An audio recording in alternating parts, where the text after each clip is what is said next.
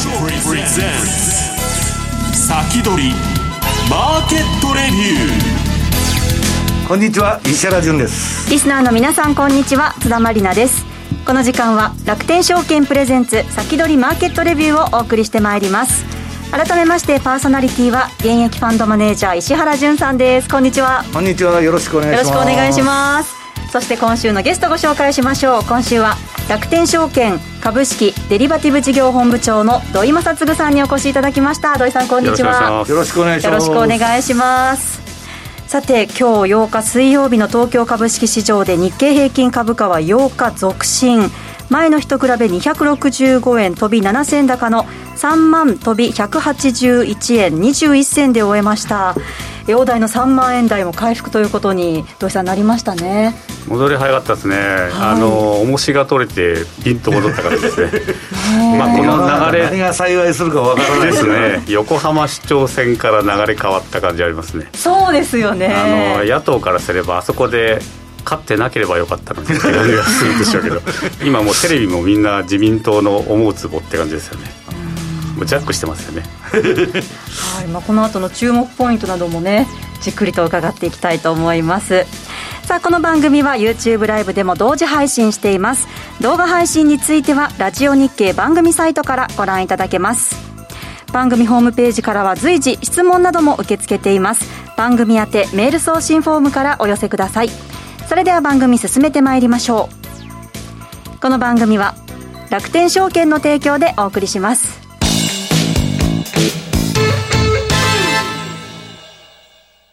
スマホで気軽に米国株投資始めてみませんか？高機能で使いやすい iSpeed ならお使いのスマートフォンで米国株式のお取引が気軽にできるんです。相場の急騰、急落に備えて便利にお使いいただける逆差し値注文機能を追加し、より便利にお使いいただけるようになりました。便利な機能が満載のスマートフォンアプリ iSpeed をぜひ使ってみてくださいね。詳しくは iSpeed で検索。楽天証券の各取扱商品等に投資いただく際は、所定の手数料や諸経費等をご負担いただく場合があります。また、各取扱商品等は価格の変動等によって損失が生じる恐れがあります。投資にかかる手数料等及びリスクについては、楽天証券ウェブサイトの投資にかかる手数料等及びリスクページや、契約締結前交付書面等をよくお読みになり、内容について十分にご理解ください。金融商品取引業者、関東財務局長、金賞第195号、楽天証券株式会社。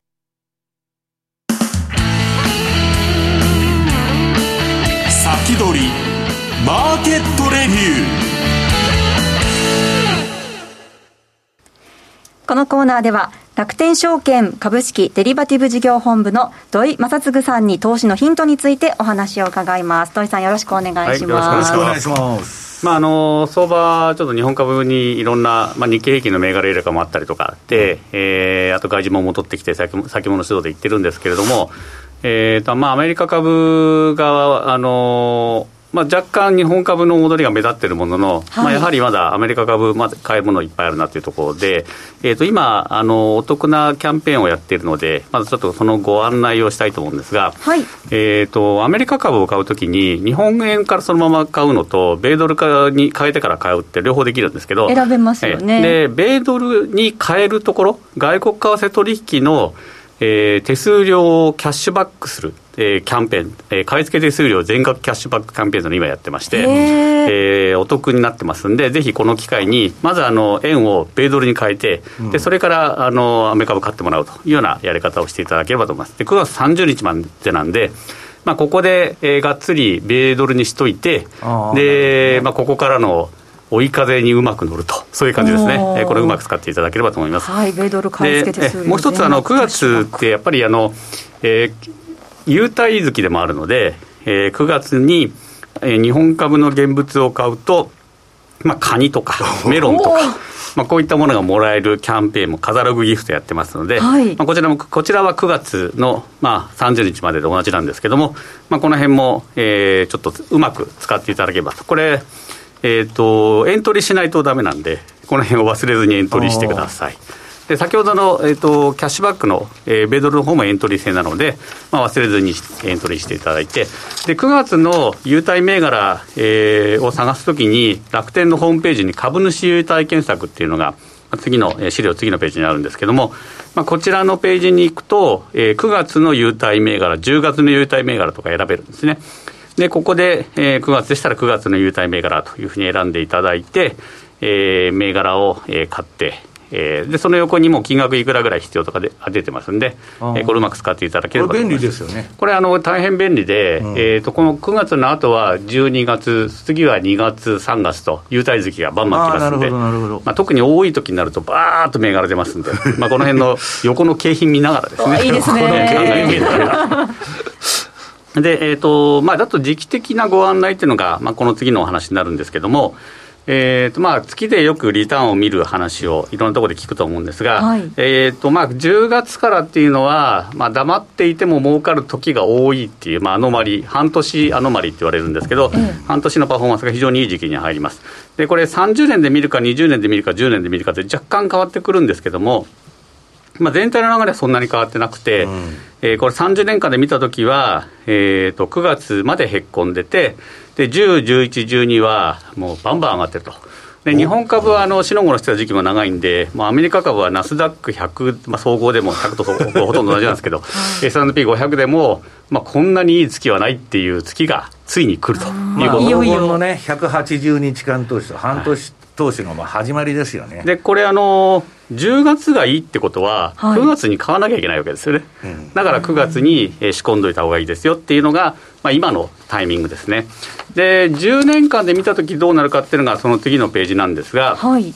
これちょっと違うのが、日本株は9月からすでに上がってるということなので、まあ、日本株の場合はもうすぐ乗っても大丈夫と。で、アメリカ株の場合は、やはり9月はあんまり良くなくて、過去10年でもですね、10、11、12がいいと。で、実はこの後もあるんですけど、1、2、3、4もアメ株はいいと、まあ、ずっといいじゃないかみたいになるんですけど、いや、それ言ったらナスダックは年中上げっぱなしみたいなチャートになっいや、ちゃう。それでも、うんあの、8、9とかあんま良くないんですよ。まあ、そりゃそうですよね。だからそれが終わったので、えーまあ、これからはちょっとやりやすいなという時期に入るんで、えーこの辺うまく、えー乗っていただければと思います。ここからが大事なわけですね。そうですね。これ、土井さん、ぶ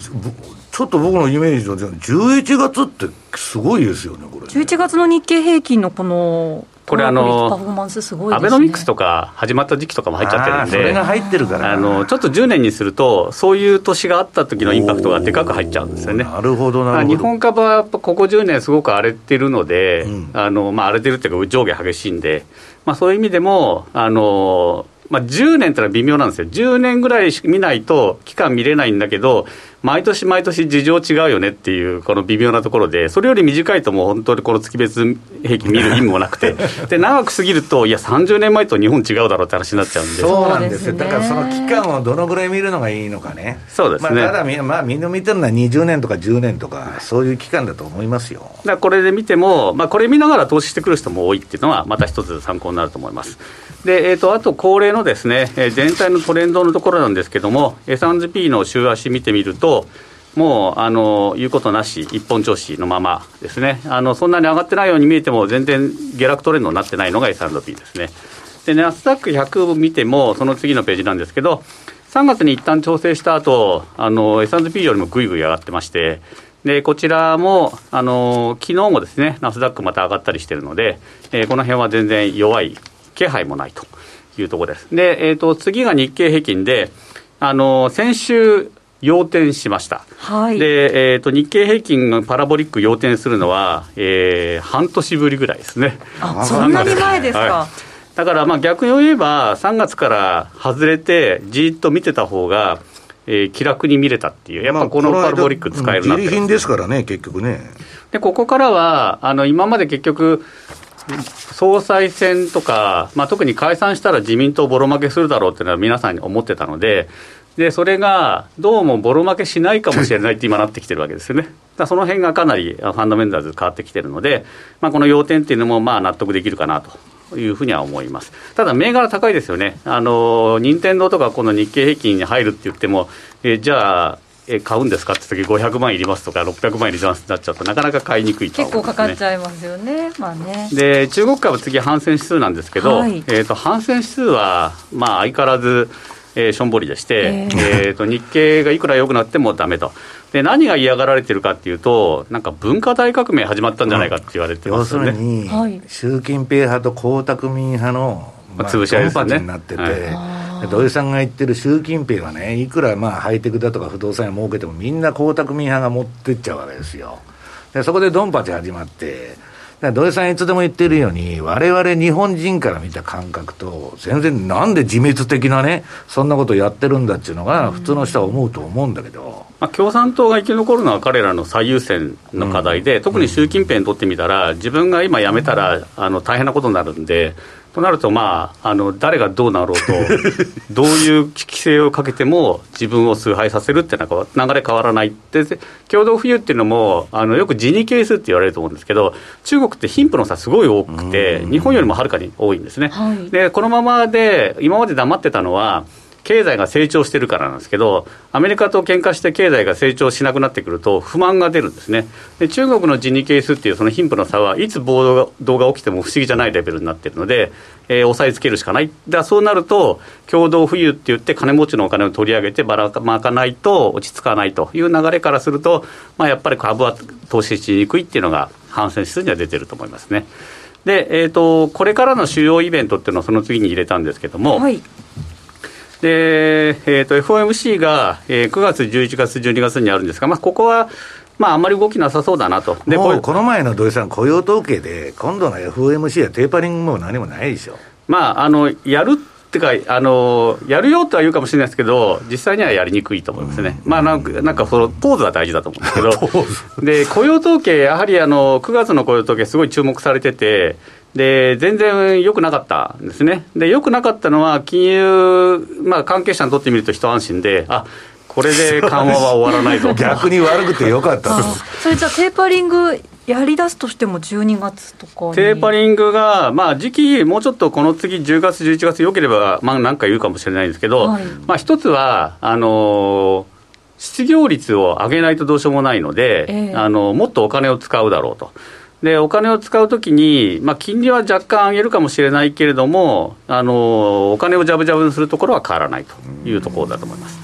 でその下に書いてあるセントレッジャーデーとかハロウィンって書いてあるじゃないですか、はい、でセントレッジャーデーはこれマリナの詳しいあの馬の日なんですけどイギリスの,、イギリスのあのそうですね。でこの日は、えーとイギリスの投資格言でえー、 Sell in May なー、あとはセントレッジャーデーまでに戻ってこいっていうののセントレッジャーデーで。相場にこの日までに、はい、で9月の11日なんですね、あともう3日しかないんですけど、この日まで戻らなきゃいけない。もう帰らなきゃいけない。3日しかない。そのままで入ってなきゃいけない。はい、で、アメリカの投資格言にとってはハロウィンまでに戻ってこいってことなので、えー、10月31日までには戻ってないと、いいとこは取れませんよと。だこの日は、あの、投資関係者はみんな意識していると思いますね。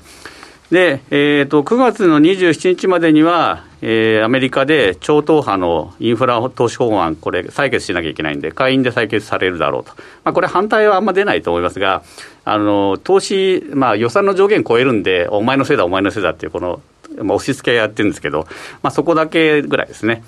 で、自民党総裁選が9月29日で、で総選挙はやっぱり予想通り引っ張れば引っ張るほど自民党有利なんで、あのワクチン接種率が誰が勝つんですか？いやー、ここは、こことかわかんないですけど、まあ、あの、岸田さん、河野さん、高市さんって出てますが、高市さんの方がアベノミクス的にはいいんでしょうが、ちょっと、あのー、なんですかね、外国に無理に喧嘩を売るところは切られるかもしれないですね、わざわざ喧嘩売りに行くことはないだろうと。そうなってくると、まあ、岸田さん、河野さんですけど、まあ、河野さんの場合は、まあ、よく言われているように、河野さん頑張ると麻生さんが、なんだお前、俺に引退しろっていうことかっていうことになっちゃうので、まあ、この辺が決選投票になったときに、安倍さんがどっちに回るかとか、うん、まあ、その辺、まあ、岸田さん、河野さんのどっちに支持回るかとか、まあ、そっちかなとは思ってますけど、ただ全体的な流れは、日本もそれほどあのフリーハンドじゃないので、あのコロナ終わったら、今度回復させなきゃいけないんで、うん、あんまりあのどちらになってもそれほど変わらないのかなというふうには思ってます。で、えっ、ー、と、まあ、総論としてはですね、いよいよ追い風だと。追い風の季節が来たと。来ましたか。はい。あの、10月になるので、10、11、12は取りたいと。で、これは半年投資なんですけど、うん、ただ、まあ何あるか分かんないから、えー、トレーニングストップの戦略と併用していきたいねというところですかね。はい、えー、この辺うまく乗っていただければと思います。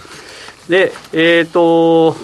8月11日銘柄の振り返りなんですけど、はい、えー、こちら、えー、まず5銘柄上げまして、はい、でまあ、相場全体良かったので、特にあの、えーと、サイバーセキュリティ銘柄、これ非常に上がりましたね、グローバルセキュリティ X の、えー、バグっていう BUG っていうティッカーのやつなんですけど、かなり上げましたよね。12.8%上げたんで、はい、これは上出来ですね。で、イーグルマテリアルズは、アメリカで、あのインフラ法案があるんで、もうちょっといくかなと思ったら、まあ、あのあんまり伸びてない、ただ下がってもいないので、まあ、これはまあ三角と、うん、でグローバル X のカバードコール戦略、これ全然悪くないんですけど、はい、1.7%入ってるんですが、これ、銘柄的に、えーと、毎月配当があるんですよ。で、はい、1年間で 10%, 10以上配当もらえるんですけど、この株価的には、あんまり動かないっていうか、ちょっとしか上がらないっていう感じなので、まあ、これでも2%くらい上がってるんですけど、まあ、あのご紹介はしたし、一回外してもいいかなと、全然悪くないんだけど、まあ、外そうと。で、あの今後も同じような動きすると思います。じわじわ、じわじわ儲かる。で、小ボンドとライトコーについては、やはりまあ、あのー、国土強靭化、誰がやってもやんなきゃいけないだろうということと、まあ、災害はこれから減りはしないし、異常気象続くということで、えー、銘柄かなり評価されてまして、これは継続というふうに考えてます、ね。いずれもありましたね。はいえー、で、えーと、継続銘柄、これ、あと続けちゃって大丈夫な感じですかね。はい、ぜひお願いします。はい、えーと、8月11日以降の継続銘柄なんですけども、まあ、全体的な相場は非常に良かったんで、はい、あのアプライドマテリアルズは、まあ、思いのほか上がらなかったけれども、基本的には継続と。で、えーと、イーライ・リリーとラムリサーチとトヨタも、業績も悪くないんですけれども、えー、ちょっとやっぱ相場の中での出遅れっていうか、勢いが弱いので、まあ一旦外すと。で、一回上がって下がってるところはちょっと良くなかったですね。うん、で、ダナハーとはもう文句なしですね。はい、えー、5.9%上がって。エヌビディアも、これも15%ぐらい上がってるんで、うん、すごい。相場なんだよね、これね。で、まあ、塩野義は、あの、薬の、えー、影響もあって、コロナの薬で、まあ、これも非常にいいと、9.7%上がってますね。はい、これも継続と。これやっぱり上がるときにこういう銘柄についていかないと、儲け取れないんで。そうですね。で、ASML はもう半導体不足の中でも一人勝ち。いや、とんでもないチャートになってます。はい。で、ぐいぐい上がってると。はい、で、えっ、ー、と、アイデックスラボラトリーズも、まあ、一回上がって、で、悪くはないんですけど、はい、まあ、ここで、えー、ご紹介した時から25%ぐらい取れているので、えー、勢いも落ちてきたんで、1回出ると。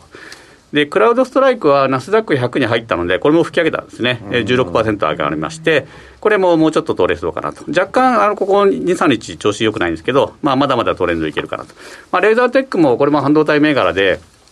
まあ、あの勢いすごいなとい。うことで継続ですね、まあ、だから半導体のところは本当強いということですね、半導体はやはりあの、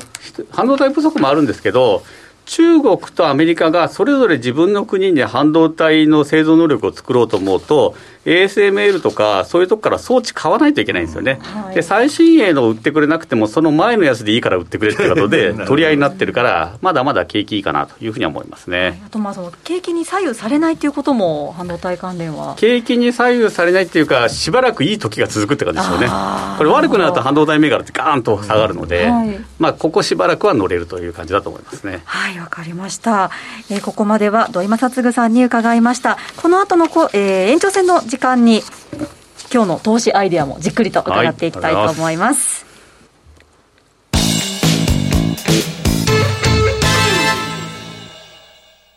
豊富な情報量と多彩な機能で多くのトレーダーから支持を集める楽天証券のトレーディングツールマーケットスピード2。マーケットスピード2では刻一刻と変化していくマーケットで戦うため個人投資家でも簡単に利用できる5種類のアルゴ注文を搭載。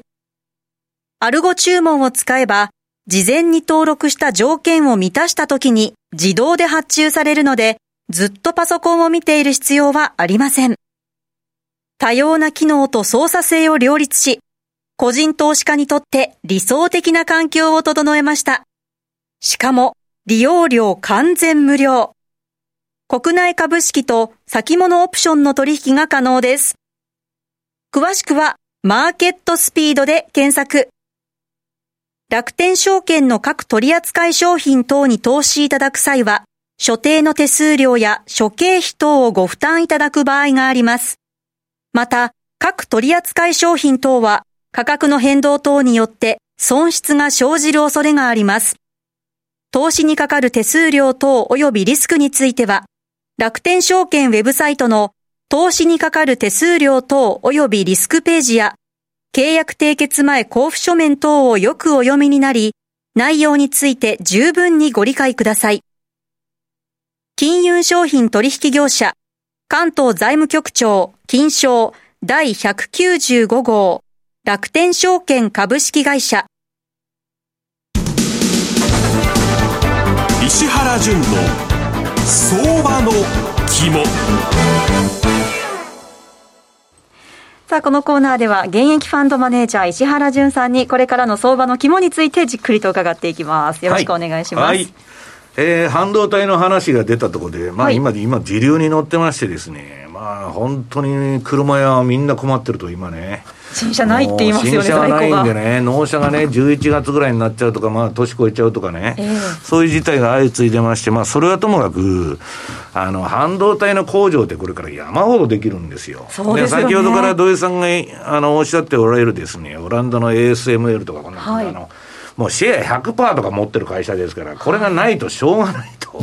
どうしようもないみたいなね、あれで1ページ。まずあの土井さんもね、今中さんも、あの、注目の ASM。ASM 私もまあ、レポート書いたりしとるんですけどね、はい、この銘柄は本当にいいパフォーマンスやってくれて、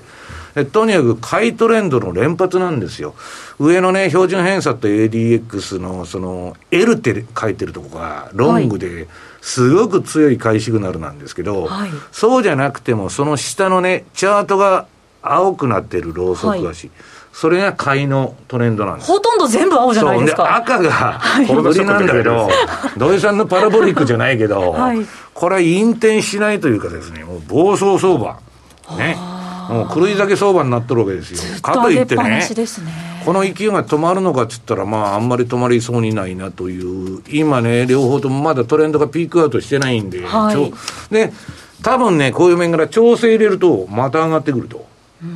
しきあるべき、まあ、あの三角持ち合いか、あのフラットな調整か、どういう調整するのか分かりませんけど、これでね、まあ、私があと乗っ取るような銘柄でいうと2、2ページのあの NVIDIA。はい。これも、土井さん、アームのあれ、どう、なんかうだうだうだうだやってなんかダメだっていうのが流れたり、大丈夫だって流れたり、このなんかしのごのしてますけど、ただまあ本業も硬いですからね、アームが来たら、さらに上に行けるっていうところだと思うんですね中国は恐ろしいのは、あのアームのとこから全部あの技術だとか引っこ抜いちゃって、まあなんかまあそういう問題あるにせよ、この。NVIDIA の方はね、そのまあ半導体もそうだし、今ね、パソコンの方でもグラボが、はい、ものすごいその高いんですよ、まだ。ビットコインちょっと下がったんで、下がるかと思ったら全然そんなことなくて、で今、ゲーム PC でも、えー、もうその15万円出さないと組めないと、そのグラボが高いからね。そうですね、10万円以上は絶対しますね。そうそう昔は10万円でもなんとかなったんだけど、今、グラボの値段が上がっちゃってね。で、そんなあれでね、これもね、トレンド相場っていう意味では、はい、もう素晴らしい、その、買いトレンドが出て、調整入れて、また買いトレンドが出るみたいな相場をやってまして、まあ、これ今、週足も日足もね、はい、私の順張りシグナル、両方とも買いシグナル、真ん中の緑のやつは買いなんですけど、オレンジになると売り。はいで一番下の赤と黄色は赤が買いなんですよ。これ右の週足は全部赤。週足はもう真っ赤か。売りがない。はい。これ楽ですね。うん、持ってればいい。シンプルですね。いやだから。まあ、特に、だから、いまだにまあ、アメリカのね、3指数、ダウと SP500 とナスダック100と見てると、ナスダック圧倒的に強いんですよね。まあ、だから、まあ、土井さん言われるように、これいつでもあのの GAFAMの方はね、まあ、マイクロソフトを置いといて、独占禁止法の当たりが強いんで、結構いろんなね、悪材料出てるんですけど、それでもまあ、しっかりしてるなというような現状でね、まだ時間あるのかな？はい、まだ大丈夫です。はい。それで、えー、まあ今のはね、これ、まあ勢いよく上がっとる、あの、旬の半導体相場ですよ。はい。で、えー、この番組でもね、たびたびあの、楽天さんのレポートでも取り上げてる、あの、ブリッジウォーターアソシエイツと。アメリカのヘッジファンドですね世界最大のヘッジファンドです。はい。で、まあこれ主催してるのがレーダリオっていう人間なんですけど、まああの、ブリッジウォーターのね、この前 F13 中届け出が出て、まあどういう銘柄やってるのかと。はい。これがね、気になりますバフェットと似てるの。え？やってることがねー、。はい。まあそういうことで時間来ちゃったの？まだ大丈夫まだございます。は いあのねあと2分ぐらいありますかね。あと2はい分ある。あの、まさに投資の王道。ええどんな銘柄なんですかね？これでも地味ですよね、もっと派手な銘柄持つかと思ったら。地味地味地味。はい。レイダリオが地で、味。私はね、はい。投資っていうのは本来退屈なもんで、まあ、土井さんさっき NVIDIA 買っといて、ほっといたらいいんだとはい。いうのもあったんですけど、そんなね、その、10倍銘柄とか100倍銘柄っつって、あの、わーわーわーわー興奮してね、はい。スリルを味わうようなものでない、運用の事業っていうのは本当地味なんですよ。ええ。で、そっちの方がむしろ、はい。いい成績が得られると。長期で見ると。えーその銘柄、選ぶ銘柄は重要なんですよ。で、私が言うには、私はまあ、あの、金がね、あの、この番組でも、ボロ株は買わんと。はい要するに、業績の裏付けのない銘柄とか、変な高値買うと一生もんなんですよ。ね二度と戻ってこないと。で、いかにね、有料株を買ってるかと。はい。いうのがね、もう鮮明に出てるんですよね。はいで、それは、あとね、配当貴族銘柄とか。あで、相場が上がった時もついていくし、あ。はい。それしか普通の人は考えない。下がった時になるべく下がらない銘柄買ってると。いうのがこの人の運用なんです。で、この人はストップロスを置かない唯一の生き残ったファンドマネージャー。はい全部ポートフォリオのバランスではい。